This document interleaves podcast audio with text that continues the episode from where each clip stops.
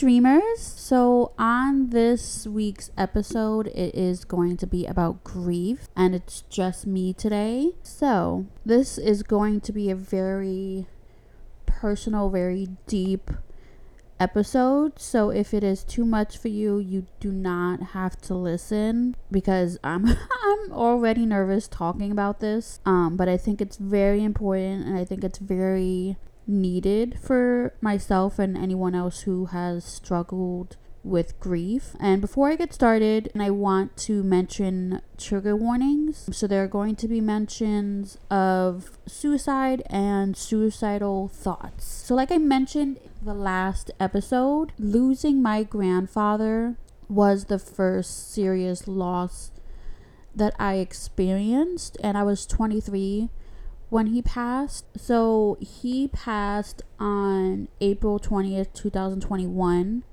and it was very unexpected. He was in the hospital. He was dealing with a lot of things with his body, like his heart, um, his lungs, but we did not expect this at all. He was supposed to come out of the hospital and he just never did.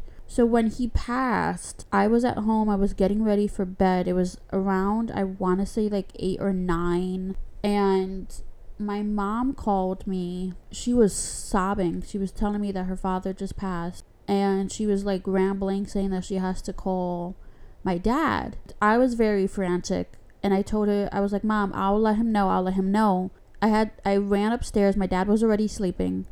And I told him that Papa just passed away. And he was very frantic himself. And he said, I gotta call Nick, which is my brother. I have two brothers and we got dressed and we went over to my uncle's house, which is where my mom was, where they found out the news. And it was very, for me, it was very weird. Like, I felt very out of place because everybody was crying and everybody was hugging and, and just, it was very emotional. And I was not emotional at all. I think I was just kind of still in shock.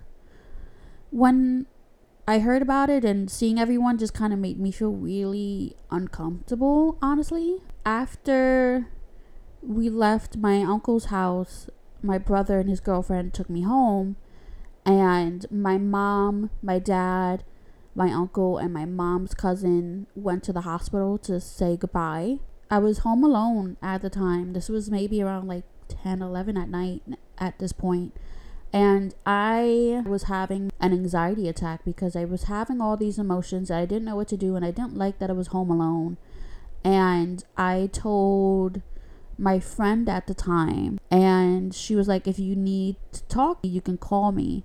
So I probably spent like half an hour just talking to her because uh, my mind was just spinning. Again, it was the first serious loss that I experienced, and I was home alone and I didn't know what to do with myself. So we spoke on the phone, which helped me tremendously. Like, she really helped calm me down. We're talking about like boys and just, you know, like girl stuff, but she really, really helped me throughout that process. Around that time, I experienced a lot of anger. So, around this time, I started seeing my therapist again because like I said, I was dealing with a lot of anger and I didn't know how to process the anger. I didn't know how to process this grief. I'm not an angry person. I don't even know how to deal with anger.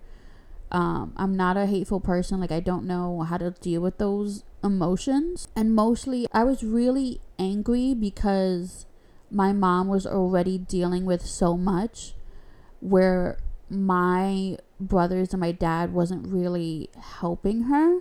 Like I thought that they were going to step up and do what they need to do to help ease her and they weren't doing that, which again made me so angry cuz I'm like mom's mom just lost her father and you're not helping. That was very hard to deal with. And I want to say maybe a couple months after my grandfather passed, my mom's voice, that phone call kind of stayed with me for a very, very long time. I think, granted, I've only been through two serious losses in my life, but I feel like any loss you experience, whether it's unexpected or an expected loss. It's traumatic. For me, I didn't expect my grandfather to pass. I didn't expect my brother to pass. So it's very sudden. I want to say when you lose someone, again, whether it's expected or not expected, it's a traumatic experience that you go through. So during the funeral, actually, I want to say this. During the funeral was really, really hard because it was all of my family members and we were in a line and it was my mom's siblings were in the front and like everybody else was kind of like in the back. And we had like a walkthrough where we walk in. And around this time i was also deal i was also crying a lot. Uh i spent a lot of time outside. I also saw a lot of animals around this time too like right after he passed. I think i saw like a deer or two that night. And then there was like a bug on the door. And me being me, I would say I'm spiritual. So I thought that, oh, maybe this deer is Papa. Like maybe that's my grandfather. Or the little ladybug on my door, maybe that's him. Maybe that's him, like making sure I got home okay. And whenever I was outside, I will listen to music and I would just cry and there'll be like this strong wind pass by and I was like maybe that's him you know, maybe that's him saying he's okay. And I think thinking of, I guess, maybe the afterlife or thinking of someone that passed in that way is very beautiful to look at. But anyway, going back to the funeral, it was really, really hard for me because, and this is just me and the way that I took everything, but I feel like everybody had somebody. And here I was, you know, grieving my grandfather. I, I I didn't I couldn't go to my mom because she was dealing with it. So that was very hard for me because I'm so close to my mom. And I remember I think it was maybe towards the end where everybody started to go up and say goodbye. I think it was maybe my cousin or my brother's girlfriend that asked me if I want to go up and I was like, "No, I don't. I don't want to do that." And I ended up doing it anyway with my cousin, maybe a couple minutes or a couple hours after. And then we went up again as a family. Um, and this is where my eldest brother, the brother that passed away, he was there. And my grandfather was in, I want to say maybe the Vietnam War. I could be wrong, but he was in the army, and my brother, who was in the Air Force came in full uniform, did the whole like flag folding, like he he did everything. Um, which was kind of beautiful that he did that for our grandfather. And I remember we went up to my grandfather, and it's like it's it feels so long ago, but I think my dad was telling me something and I think I just broke down and I was hugging him and I was crying and I wanted to say something after I after I stopped crying but by the time I like got away from my father's chest and I looked around there were people waiting. So it felt very abrupt. Like I didn't really get to say goodbye the way I wanted to um, because it was just it was so fast and I didn't have any time to really process it. So dealing with that was very hard and again it was like my first serious loss. I was feeling all these emotions and I didn't know what to do with them at the time. And what I also want to mention is so my grandfather's wife started to give away some of his some of his um things, some of his uh belongings I want to say maybe a couple months after he passed. And something that me and him had in common was photography. Like he had a little I think it, I had a, a, Canon camera and I think he had a Sony camera. He always brought it around like holidays or like graduations, anything that we did as a family, he would always bring his camera and always just take pictures and then he'll like edit it or like make it really funny and put us in like the Grand Canyon, um, things like that. So after he passed, his wife ended up giving me the camera. And this is after I graduated school for photography. I haven't I didn't touch my digital camera for a very long time. and the fact that I had my grandfather's camera and everything that came with it, like the bag and the chargers and all that stuff, it was very hard for me. I didn't I couldn't even touch his camera. I couldn't even like look at his camera without crying. And I want to say now, like 2 years from that, I just picked up his camera and I just started using it. And it took me 2 years to finally get to somewhat of a good place to not cry and actually be happy when I grab his camera, when I use his camera. And it's something I know that he would have wanted me to do. You know, like I feel like he would have wanted me to have his camera. And the fact that I got it means so much to me to the point where like I want to use his camera more and I want to figure out how it works because I don't know how it works. It's a new camera for me. And I have we have some pictures in the house of him um and my mom has like a little memorial um set up in our dining room of him and my brother. And my brother, of course, has a lot more things, um, all his awards and everything. But that was a very, very hard time. And even after he was gone, there were moments where I was in his apartment and it felt weird. Like I thought he was just going to turn around the corner. And he used to call me like Missy. It felt really weird because I'm so used to seeing him on holidays, Christmas or Thanksgiving. Like those were holidays that he loved so much and not having him there, it's weird. Like I expect him to walk through the door and I still kind of feel that way now. Even though we haven't really had like a massive family Thanksgiving or Christmas, it's very weird. And then I want to go more into my brother um, because there's a lot that I want to say about him and everything that I have gone through and kind of still experience after he passed. So my brother, oh, you guys, I'm so nervous. I feel like I'm gonna cry. So my brother passed away on November 28th, 2022 by suicide. Um, wow. just saying that is really hard for me to say. I know that he passed that way, but like verbally saying it is really, really hard for me. So when we found out, I was at work and it was maybe 8, 9 in the morning. And I have an Apple Watch. So I saw that my mom was calling me. And in my head, I'm like, Mom, I'm working. Like, you know, I can't pick up the phone. I thought that was weird. I think I texted her afterwards and I was like, what's going on? And then my dad called me and my dad never really calls me. So this automatically sent me into anxiety. So I ran back to like where my where the break room is in our job and I picked up the phone and he just said Liv come home. Like Liv you need to come home. And I kept telling him like what's going on and he just kept saying like you need to come home.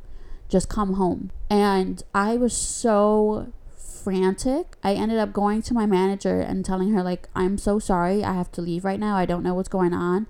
But my dad's telling me I need to go home. So she was like, Yeah, of course. So I had to order a Lyft, and my brother's girlfriend called me and she was like, Do you know what's going on? And I was like, No, I have no idea what's going on. I remember sending Natalie a voice note that day telling her what was going on. And I was so anxious because you guys, I honestly thought it was my grandparents that passed. So, like, having to go home and deal with like some type of news in that like capacity was really really hard.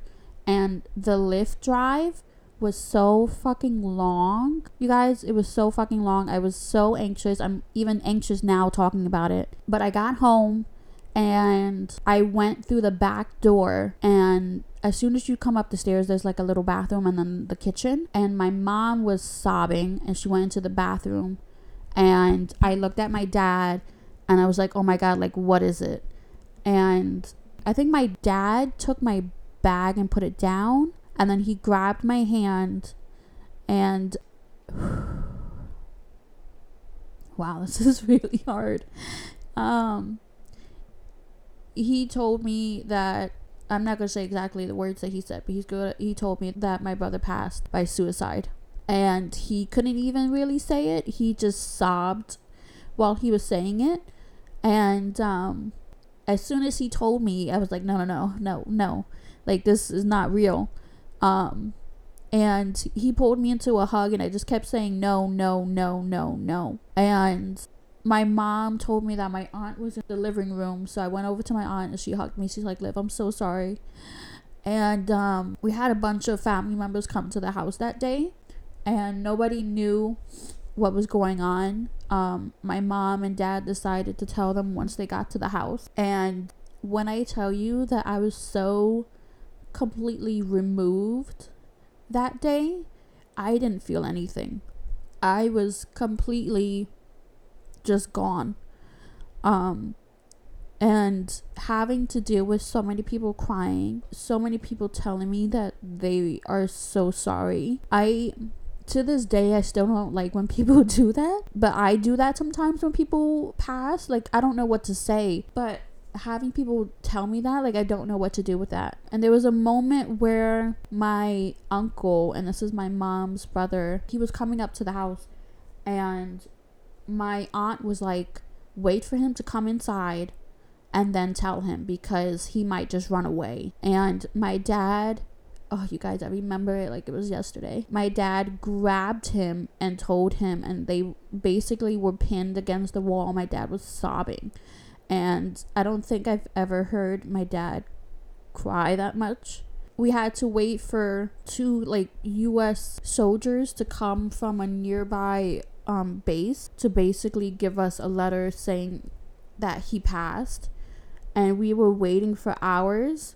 And um, it was it was a very long day, and my brother's girlfriend was so nice because she kept checking up on me, making sure that I was okay. I think it was maybe this day that Natalie came over and my friend Anissa came over, I don't know. But that night, after everybody left, it was just me, my mom, and my dad.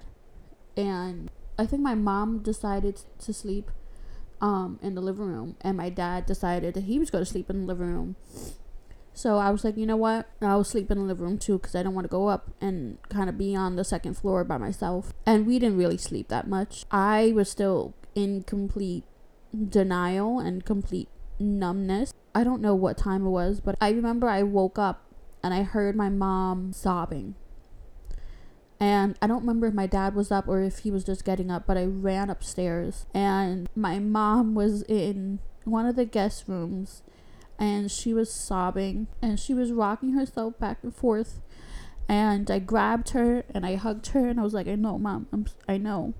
And just alone having to hear your mother cry the way my mom was crying is very hard. It was very very hard to deal with. So after that we got dressed and we decided to go for a walk. So we walked over to my uncle's house and they were talking about the funeral and everything.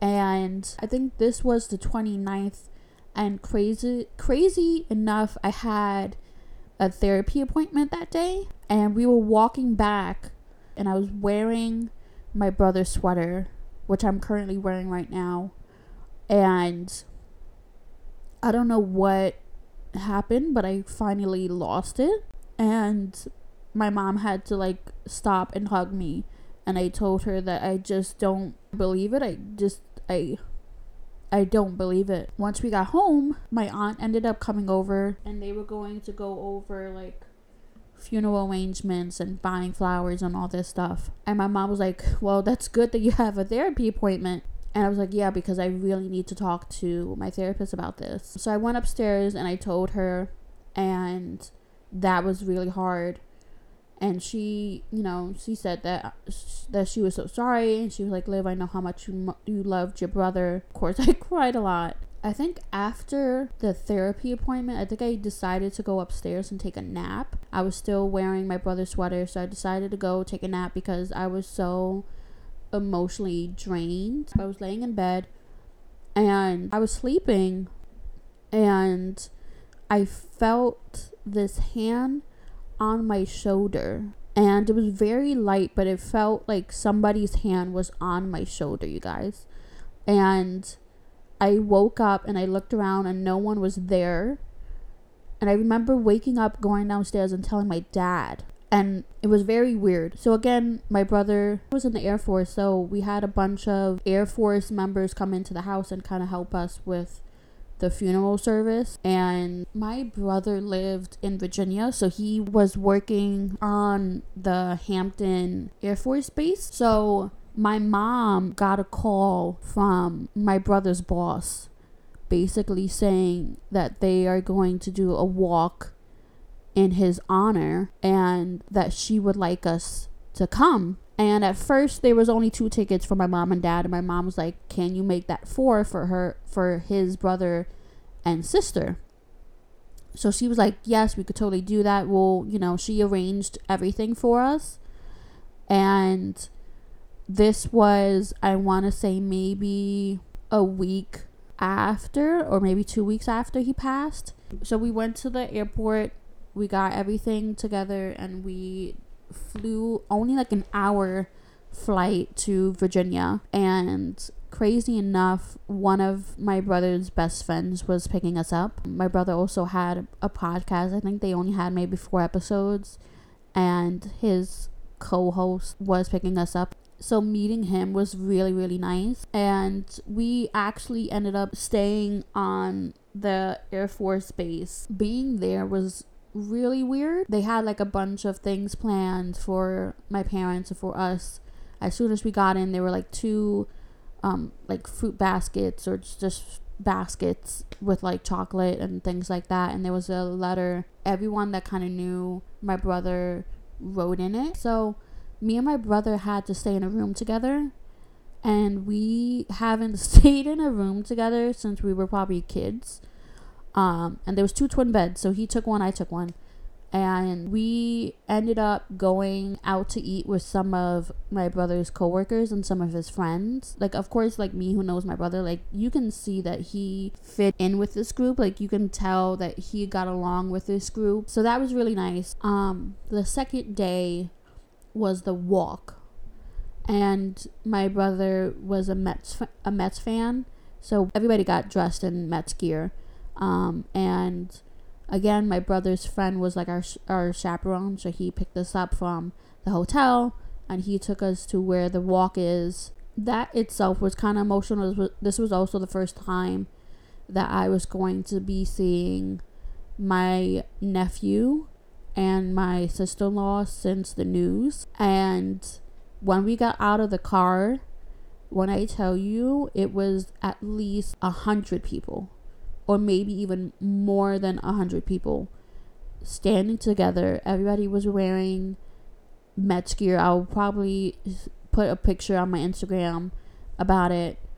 But it was so overwhelming that my brother had so many people that cared about him, so many people that loved him, so many people that were there for him. And seeing my nephew, my mom was like hysterically crying because my nephew was basically like my brother's mini me but we did the walk and the walk was really really beautiful. Again to hear stories about my brother was very emotional because he had so many people that loved him so many people that were there for him. That night actually um that night that my brother passed there were people looking for him. And one of the guys that we met actually went to his apartment and was actively trying to look for him because my brother turned his phone off that night. And we didn't know any of this was happening until a couple days afterwards. Nobody told us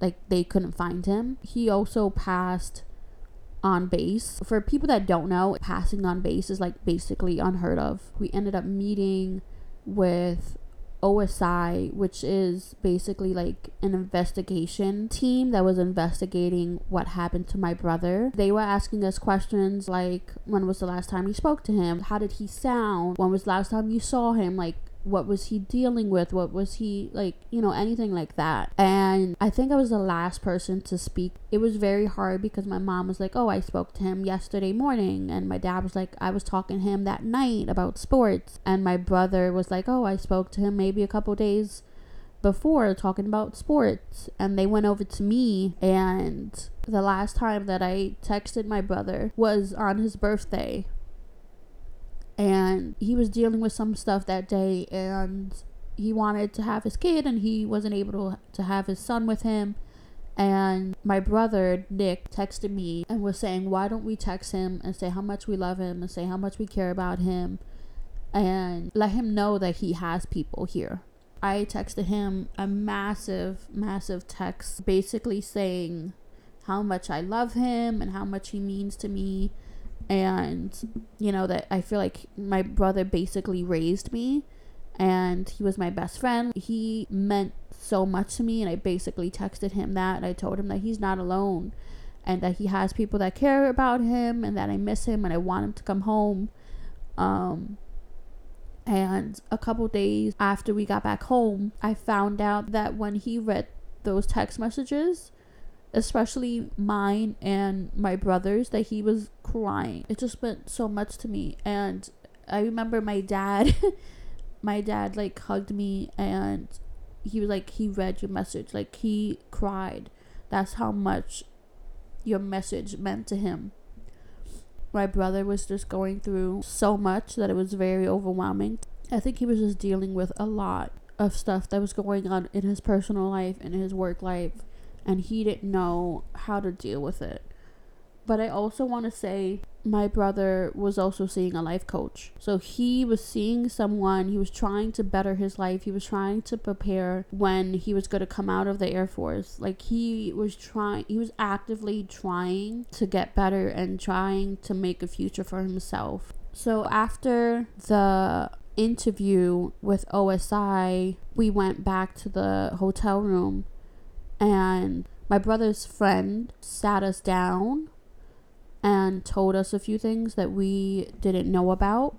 Of course, you know, since he passed the way that he passed, there's a lot that we did not know of. And there's still a lot that we have been finding out months later. So when we were in the airport about to go on our flight to Virginia, I told my mom and I told my brother about the hand that I felt on my shoulder, knowing that the third morning that we were there, my brother asked me, he was like, Liv, when you felt the hand on your shoulder, like how did it feel? He was like, What side was it on? My brother got up, he came over came over to me and he said, Lay on your side. I had my back to him and he put his hand on my shoulder and he was like, Was it like that? And I said, Yes, that's exactly how it felt.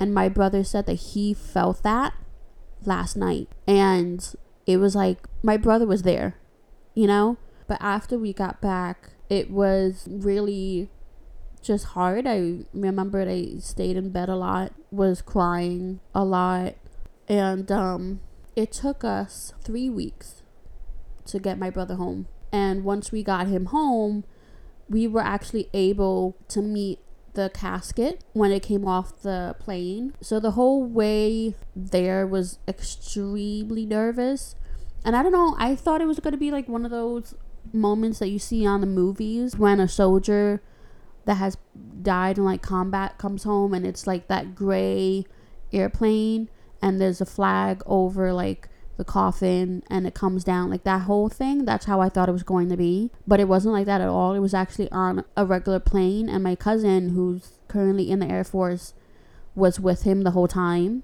And we were able to see him come off and go in the hearse and we were able to go up to the hearse and you know touch the coffin and everything. And that was very hard. It was another moment for me that it was real you know and that was hard. A few days after my brother passed a lot of people were already going to his instagram and going to his facebook and already sending i can't believe it it's you go you're gone too soon all those type of messages which at the time made me and i think my mom i think my whole family actually was really mad at that time because we haven't even had a chance to deal with the loss and here are people that we don't we don't even know how they knew are already posting on his instagram and posting on his his Facebook, letting other people know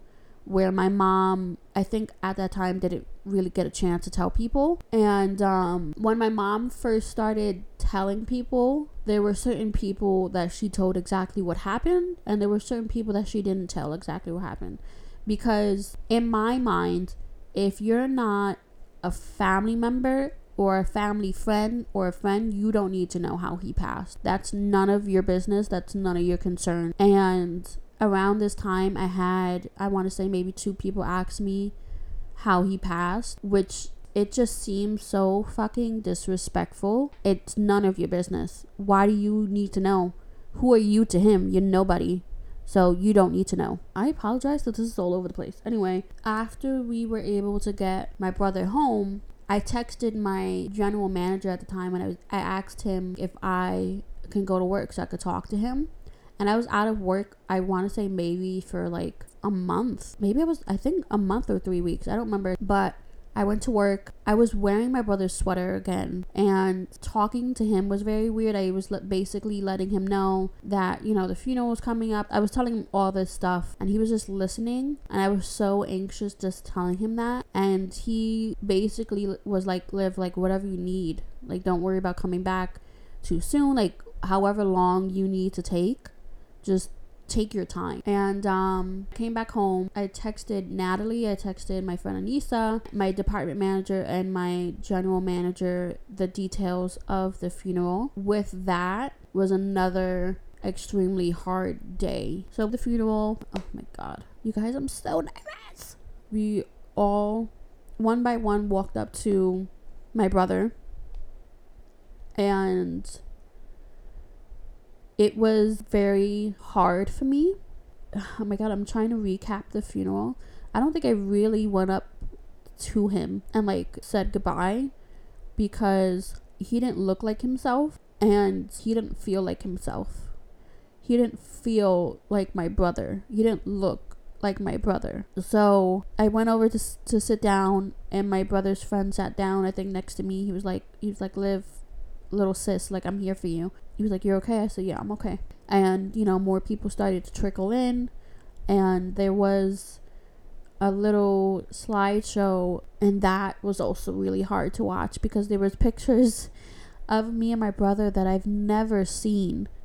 And I was 25 when I lost my brother. So, like, these images I've never seen in my life. And I was holding my aunt's hand. I was waiting for my cousins to come. And as soon as they came, it felt like I had my people, but then it also felt like I didn't. I felt like it sounds so stupid, but I felt so alone at the funeral, and that's how I felt at my grandfather's funeral. Like, my brother had his girlfriend, and my cousin had his girlfriend, and like, you know, they had people there for them where I felt like I didn't really have a lot of people.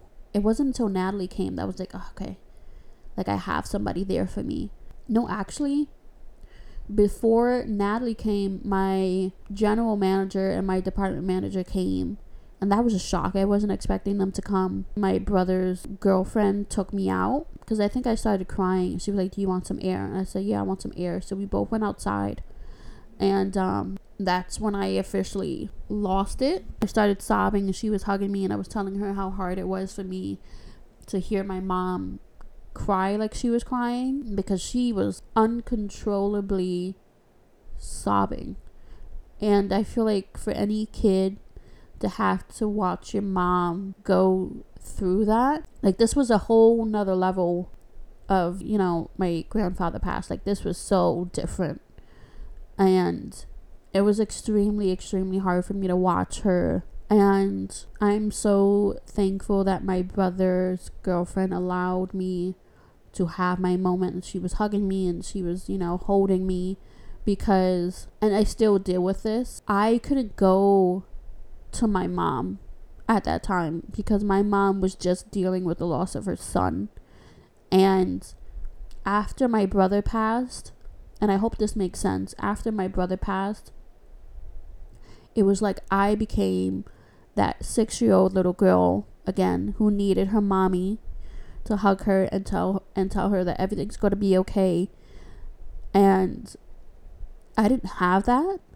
Um And that's something that I've dealt with in therapy where I was constantly battling my 25 year old self, also dealing with like my six year old self. Because my six year old self just lost her older brother. She just lost her second father figure. She just lost her best friend. Whereas older me lost her older brother. She lost that version that I knew so well because once he was in the Air Force, he became really, really distant. And um, it was just never the same after that. Whenever we would go to visit him, it would take him a while to kind of warm up and be comfortable around us, which was really hard for me. And I remember the day that he left for boot camp, you guys. Like it was yesterday. I was crying hysterically that day too. And that was that was really the first day that we lost him. And I just found it really hard to find a way to talk to him.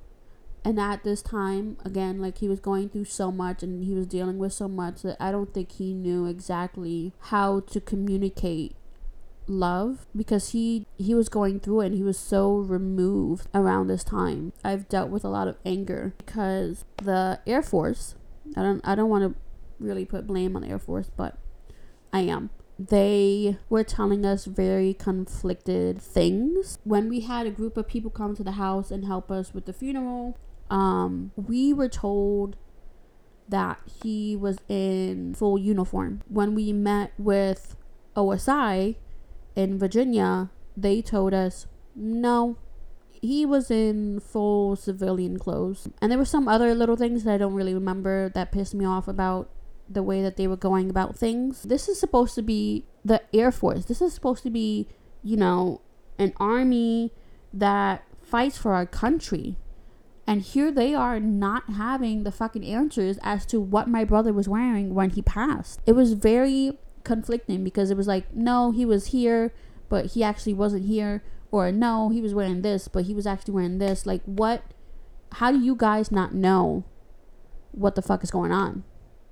You know? So, dealing with that was very hard. And so, going back to the funeral, they did the whole um, 21 gun salute and they did the flag over the coffin and the the ceremony of the fold, folding the flag and handed that to my parents, handed that to my brother's wife, handed that to my nephew. And towards the end of it, they closed the coffin. And um, this was towards the end of the night. Anissa asked me if I wanted to go up one last time. And there weren't a lot of people around. So I was like, you know what? Yes. And I asked her to come with me because I didn't want to do this alone. And I went up to the coffin and I put my hand on there and I kept rubbing it. And for the second time, well, actually, no, in the third time in the funeral, I lost it. The second time was when they were doing the 21 gun salute. I was basically holding Anissa's arm and having my head on her shoulder because every bullet that went out scared me to the point where I was actually like shaking and also crying at that time. But going back to me and my brother, I was rubbing it and uh, I just want to say how much how much I love Anissa because she was really really there for me the whole time. And she was like rubbing my shoulder or rubbing my back and I told her that I didn't want to leave him. I didn't want to leave him. I wanted to stay there with him. And as morbid as this sounds, because I still sometimes feel this way, I wish I could have went with him. Because having to deal with something that close to you and having to now live without him is really hard.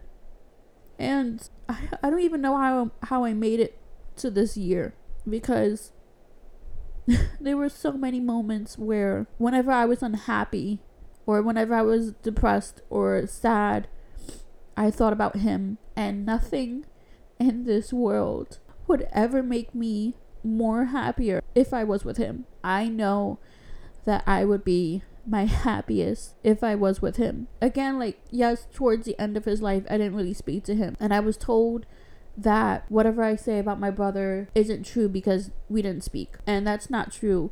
My brother meant the absolute world to me. He was my he was my best friend.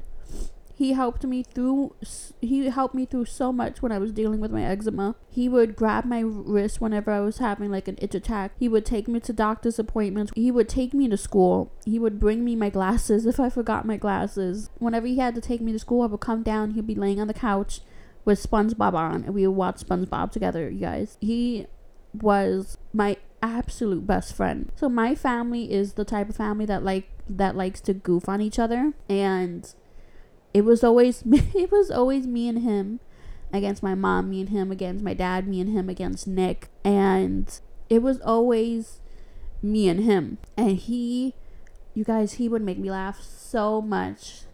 He would make me laugh so much, like it was basically his job, and he was getting paid to make me laugh because he would do silly, silly things.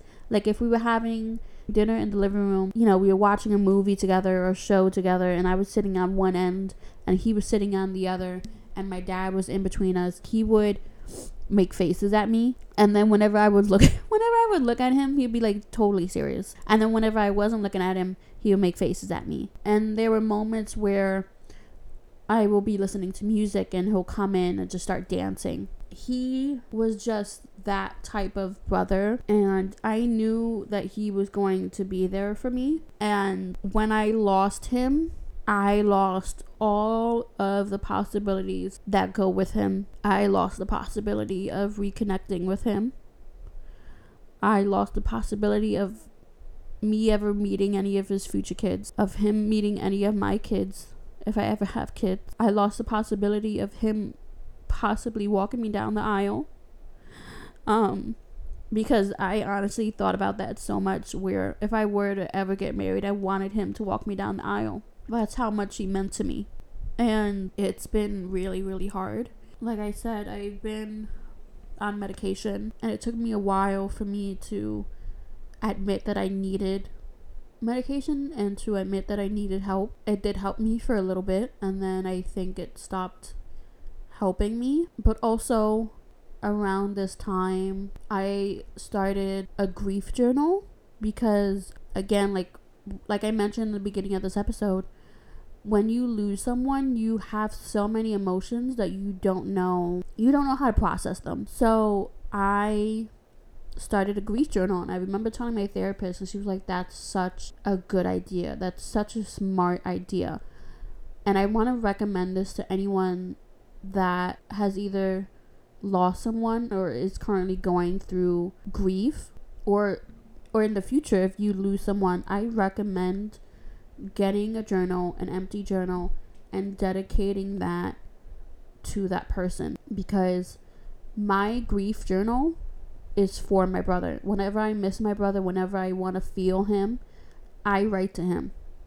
And let you know what? Hold up. Let me get my journal real quick. So my grief journal, I write it in days. So like whenever I like if I write it today, it'll be like day 24 and then I'll and then the next day that I write it'll be day 25. So I write it like that and then I also write the day that I wrote it. So right now the first page is day 1 December 17th 2022 and I say I've been having a lot of emotions lately that I don't know what to do with. I'm I'm mad most of the time, mad at the Air Force and how they have been handling everything. But I think I'm mostly mad at you. I'm mad at you for leaving me. You weren't supposed to leave me yet. You were supposed to be here for me so we can get closer. You were supposed to be here to meet my boyfriend. You were supposed to be here. Be here to see me as the woman I grew up to be. You were supposed to be here for my possible wedding, possibly walk me down the aisle. You robbed me of all of that. You were supposed to be here, not there. You robbed me of so much. You robbed me of having hope. Hope that you would come back into my life and be my big bro, my best friend. You took that hope away that the three of us would be together and close. You weren't supposed to leave me yet. I wasn't ready. I'm still not ready. I don't know how I'm supposed to do this. How am I supposed to survive this? You broke me. You broke my heart. How am I supposed to repair this? I don't know how to live like this. You weren't supposed to leave me, not yet, not like this. And I go on to say how much it hurts.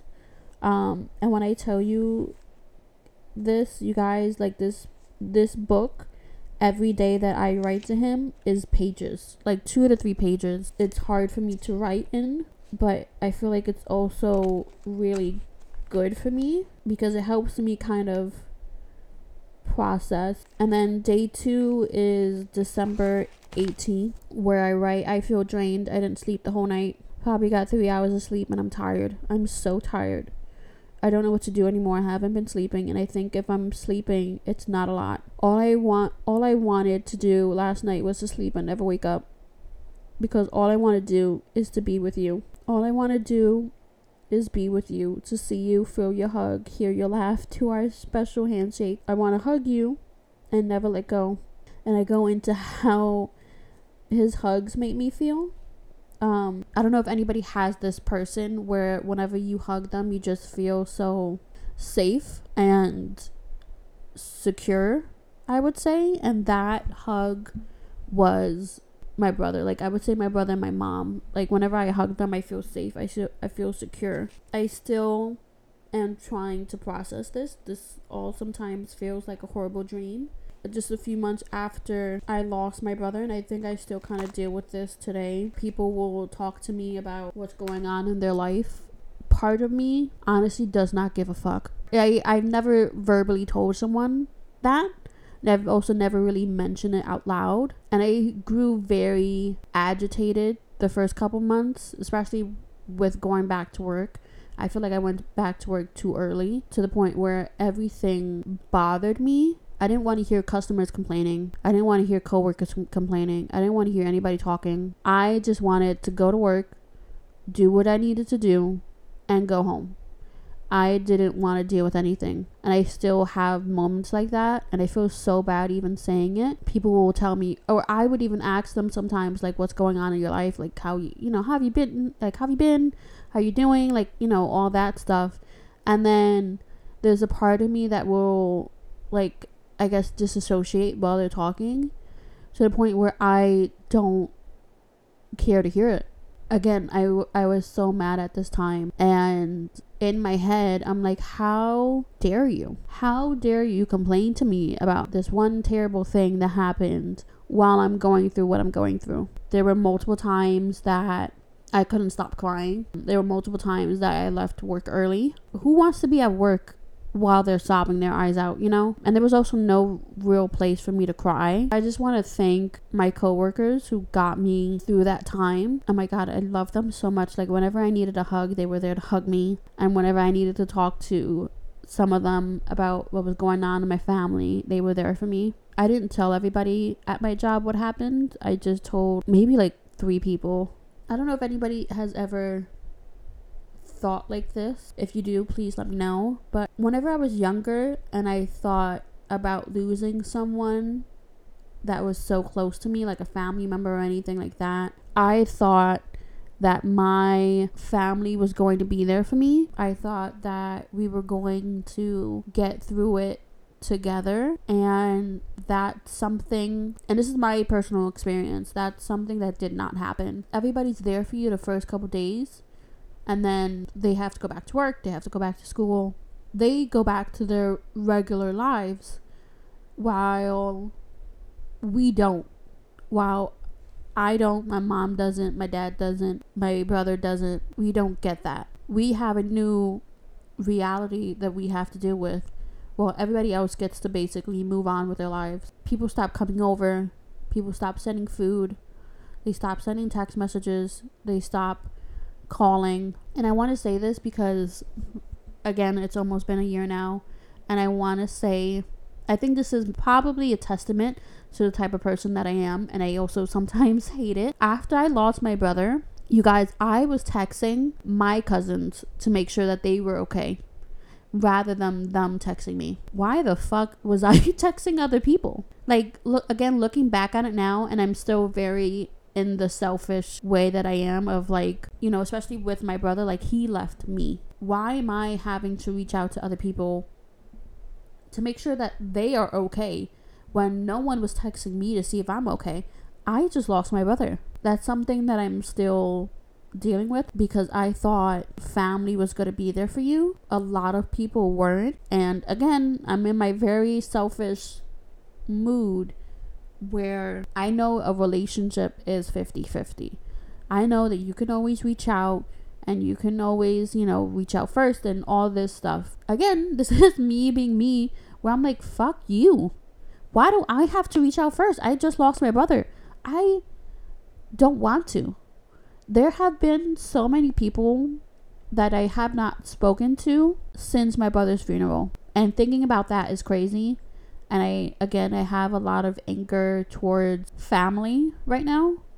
Um and when I think about family, I mostly think about the people that really helped me throughout this process, the people that were constantly there for me, like my coworkers were, like Natalie has been and continues to be, like how Anissa was. Those people, those people are my family. Because to me, family is people you don't leave behind and people you constantly check up on. And Natalie can contest to this, and my coworkers and everybody that was there for me during that time can contest to this. My friends can vouch. I constantly told them that I love them and I would constantly show appreciation to them because that's something that I wanted to do and that's something I feel like I needed to do because I didn't do that so much with my brother. Again, it's almost been a year now. My mind goes split and half of my mind is like he's in Virginia, he's working, or he's deployed, like he's busy. And then half of my brain is like, Liv. No, that's not even true. That's not even close to being true. It's been a really hard year. And I want to mention that this is why this podcast, this is why my business, Happyy Dreamers, means so fucking much to me.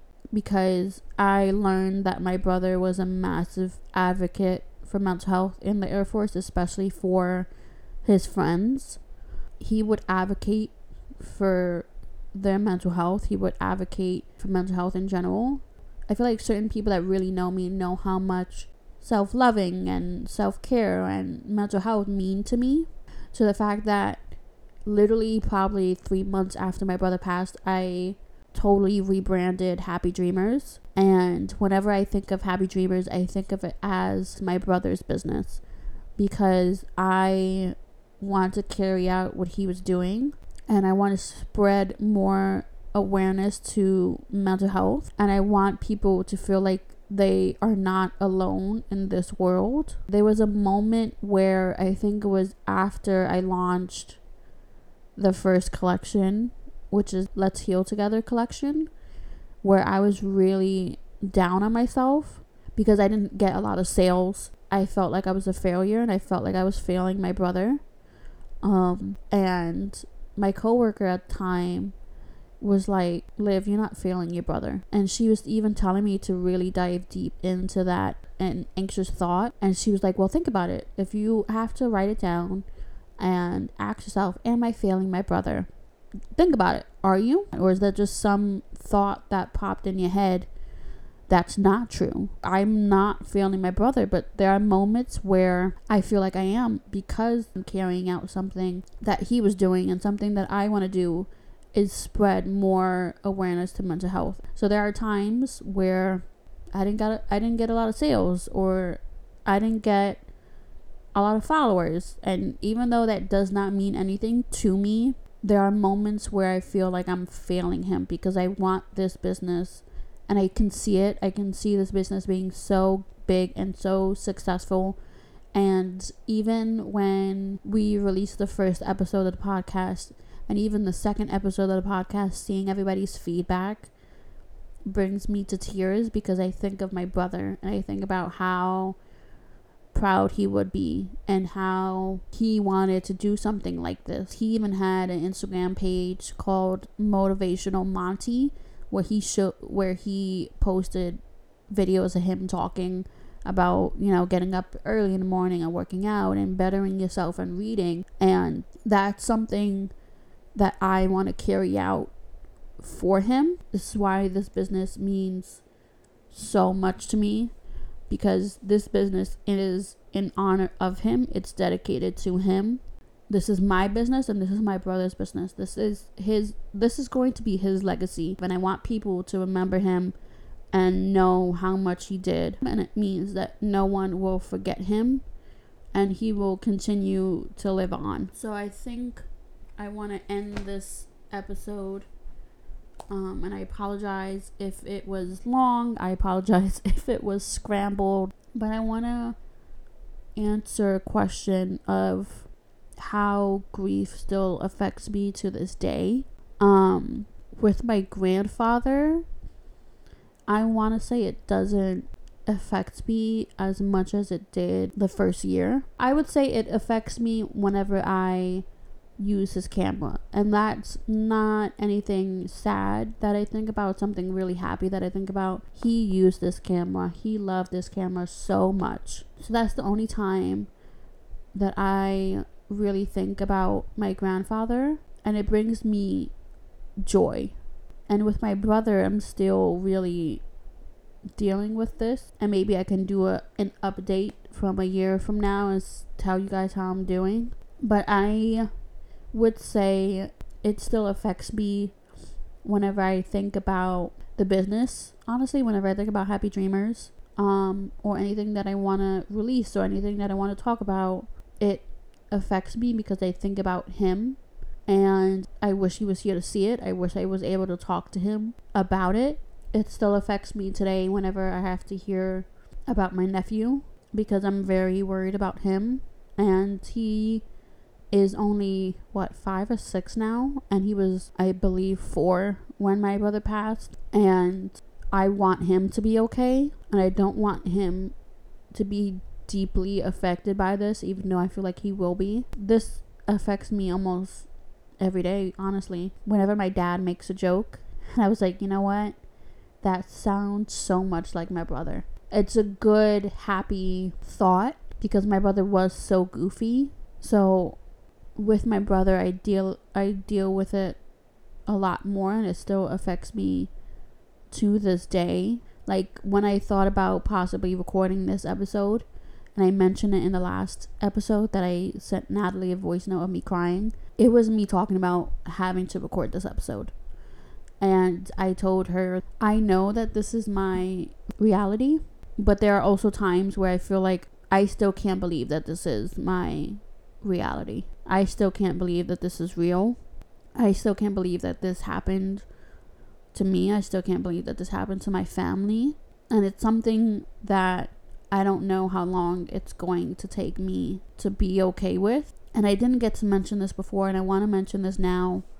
Um, that after my brother passed, my dad pulled me aside and he pulled my brother aside and he told us to never do something like this because it'll be extremely hard for my parents to deal with. And when my dad told me this, I told my dad, and this is probably like the most honest I think I've ever been with my dad, is I told him that I've thought about suicide. And this is something that I think I still kind of deal with to this day, where I have had suicidal thoughts, but I've never been close to acting upon any of them.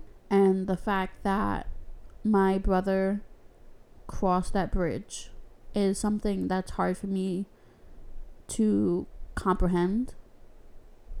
And my dad was like, You should understand then. You should understand what your brother was going through. And I don't think I can because I've never been that dark I think I, I think whenever I'm depressed and whenever I have those thoughts, I think I'm able to kind of I don't know how, but I'm able to, to take myself away from that and I'm able to take myself away from that thought. Even the first time I thought about self harming, I couldn't even do it because I thought of my family and I thought of my friends at the time. It's still hard for me to come to terms with. And again, this is someone who was seeing a life coach, was trying to better his life, and he still passed by suicide. He spoke to classes about suicide and suicide prevention. And I think it just goes to show you how dark suicide is. And this is also something that I mentioned in the last podcast episode. It does not matter how good your life is, you can still struggle and you can still commit suicide. And if you ever feel suicidal, please reach out to someone. Please call a friend, call your parents, call a family member, call your therapist. If you're not seeing a therapist, I highly recommend finding one because you are not alone. I know it feels like you are, and I know how lonely and how horrible it is because I have dealt with that this whole year. I felt like I was alone, and I know I'm not. And my friends, they remind me that I'm not alone. And I want to say also how amazing they have been, especially to Natalie and Anissa. If you guys are listening, I love you guys so much. It takes me away from this feeling that I'm feeling. It takes me away from my chest constantly feeling heavy. It, it, takes me away to remind myself that I have people that care about me. And I am eternally grateful for the people that have constantly checked up on me, that have constantly made sure that I'm okay to the people that constantly hang out with me and take me out of the house sometimes when I'm depressed or when I'm anxious. Like I am a homebody. I like to be home and but there are also days where I can't stand being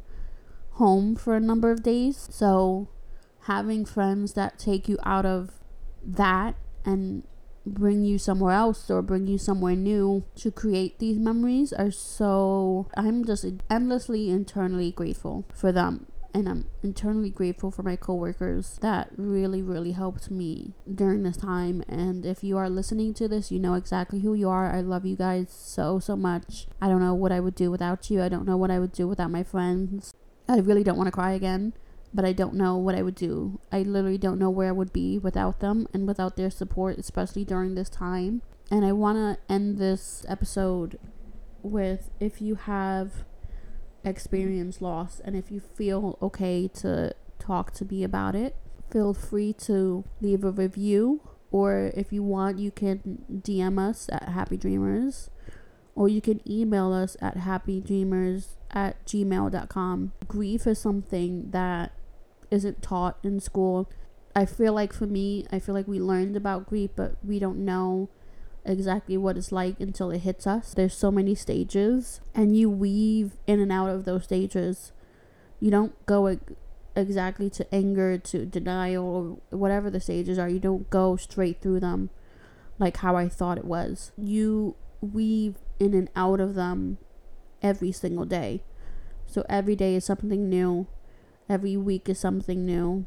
And I just want to say because I feel like he'll be listening. Um, I love you so much. And I want to thank you for everything that you have done for me. And I will miss you every single day of my life. And I can't wait until I see you again.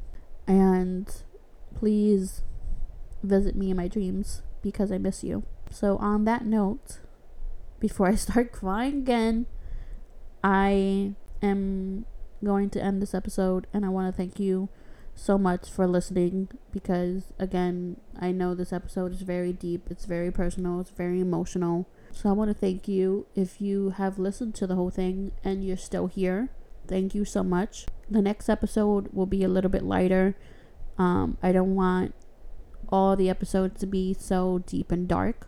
So the next episode after this will be very light and lighthearted, which I'm excited for.